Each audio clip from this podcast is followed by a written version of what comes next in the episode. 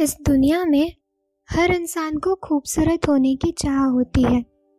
सबके मन में एक आकांक्षा होती है कि वे और लोगों से अलग दिखे, उनसे ज़्यादा आकर्षक लगे और वो चाहे जिस किस्म की भी भीड़ में जाए उसे लोग पहचान लें। खूबसूरत होना आजकल के समाज में जैसे एक ज़रूरत सी बन चुका है।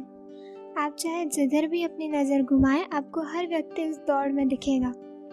ऐसे समाज में जहाँ हर तरफ बेधड़क प्रतियोगिता लगी पड़ी है, हर इंसान की चाह होती है कि वो अपने बाहरी भेष से आकर्षक और चहेता बन सके।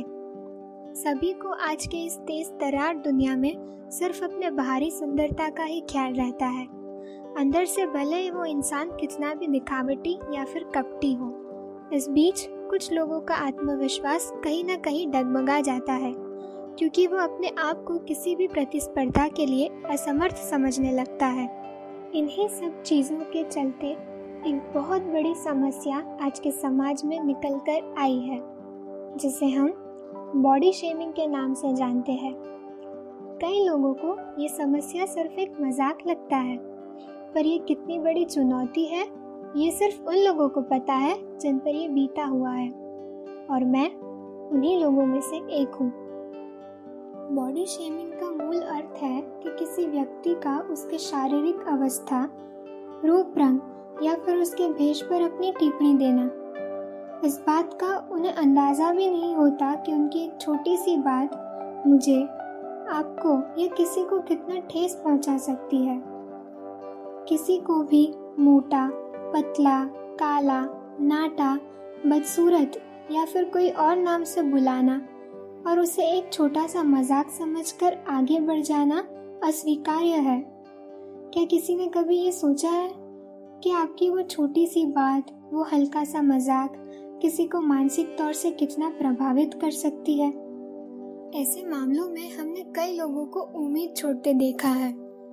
लोग इस डर से सहम जाते हैं कि शायद ये आम समाज उनके लिए बना ही नहीं है। मगर इन्हीं लोगों के बीच कुछ निडर ऐसे भी होते हैं जो इन सब परेशानियों का सामना करना जानते हैं। उन्हें इस बात से कोई फर्क नहीं पड़ता कि वो शारीरिक तौर से कितने आकर्षक हैं या फिर उन्हें समाज के बनाए उस खूबसूरत लोगों की गिनती में गिना जाता है या नहीं। वो बस इस बात से ताल्लुकात रखते हैं कि उनके अंदर जो हुनर है, वो चाहे संगीत हो, नृत्य हो, कला हो, वो उसे और भी ज़्यादा सुधारने की कोशिश करते रहे। दुनिया की रीत है कि जहाँ प्रतिभा है वहाँ निंदा का होना स्वाभाविक है, पर इन जैसे कुछ साहसी और निडर योद्धा हर उस चुनौती का सामना करना बखूबी जानते हैं और ये निश्चित करते हैं कि चाहे वो बाहर से भले ही खूबसूरत और आकर्षक ना हो, पर उनके अंदर छुपे उस प्रतिभा को दुनिया की कोई भी ताकत बाहर आने से नहीं रोक सकती है। ऐसे ही एक निडर और अंदर से मजबूत व्यक्तित्व की कहानी है ये कविता। बचपन से ही बॉडी शेमिंग के इस गंभीर समस्या से मेरी लड़ाई की कहानी एक ऐसे मोड़ पर पहुंच चुकी हूँ जहाँ अब मुझे इस मजाक या मखौल से फर्क नहीं पड़ता। मैं अपने सपनों को साकार करने और अपने आप से खुश रहने को ज़्यादा ज़रूरी समझती हूँ। इस कविता का शीर्षक है हाँ बच्ची हूँ मैं। अक्सर हर नया चेहरा मुझे ये कह जाता है, अक्सर हर नया चेहरा मुझे ये कह जाता है, बच्ची है तू, सिर्फ उम्र से बड़ी है तू। कितनी पतली है तू, सिर्फ उम्र से बड़ी है तू। कैसी बच्चों सी आवाज है, कुछ खाया करना, ध्यान रखा कर, हवाओं से उड़ मत जाया कर। उस हर नए पुराने चेहरे का जवाब लेकर आई हूँ, उस हर नए पुराने चेहरे का जवाब लेकर आई हूँ कि हाँ बच्ची हूँ मैं, हाँ पतली हूँ मैं, क्योंकि हर नया पुराना चेहरा तो मोटे होने पर भी सुना जाता है। हाँ बच्चों सी आवाज़ रखती हूँ, क्योंकि कम वक्त आवाज़ बदलने पर तो हर नया पुराना चेहरा मतलब ही है तू, ये सुना जाता है। बेशक माँ के हाथ का भरपेट खाती हूँ मैं, बेशक माँ के हाथ का भरपेट खाती हूँ मैं, पर हर नए पुराने चेहरों का ताना सुन खाने को आंसू के संग बहा देती हूँ मैं। क्या करूं, बच्ची हूं ना मैं। हाँ, बच्ची हूँ मैं। इस मतलबी दुनिया में हर नए पुराने चेहरे से अच्छी हूँ मैं। और रही बात हवाओं से उड़ने की, तो बेखौफ हूँ मैं। हौसला चाहती हूँ, उड़ना चाहती हूँ, और असल में मंजिल पाना चाहती हूँ। क्या करूँ, जिंदी हूँ ना मैं। हाँ, बच्ची हूँ मैं। हाँ, बच्ची हूँ मैं।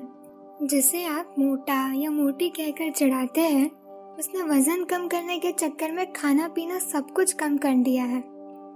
जिस लड़के को आप काला कहकर मजाक उड़ाते हैं, उसने अब डर के मारे घर से बाहर निकलना ही बंद कर दिया है।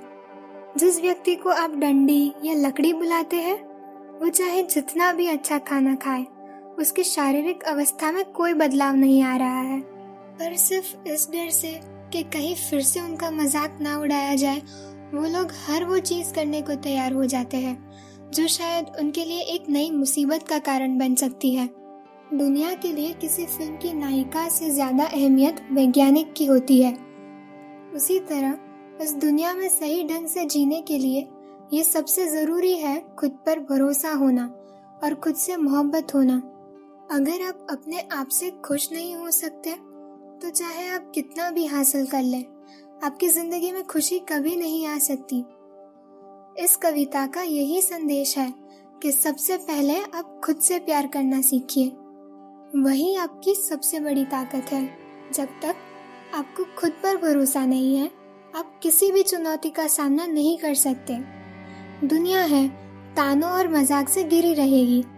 जरूरी ये है कि आप खुद को अंदर से कितना मजबूत बना सकते हैं। अपने अंदर छुपे हर उस प्रतिभा को तराशिए, हर उस उंगली को सलामी में बदल दीजिए जो कभी आपका मजाक उड़ाने के लिए उठा करती थी। और जब तक खुद से मोहब्बत और अपने अंदर ये जज्बा भरकर रखेंगे, दुनिया की कोई ताकत आपको कामयाब होने से नहीं रोक पाएगी।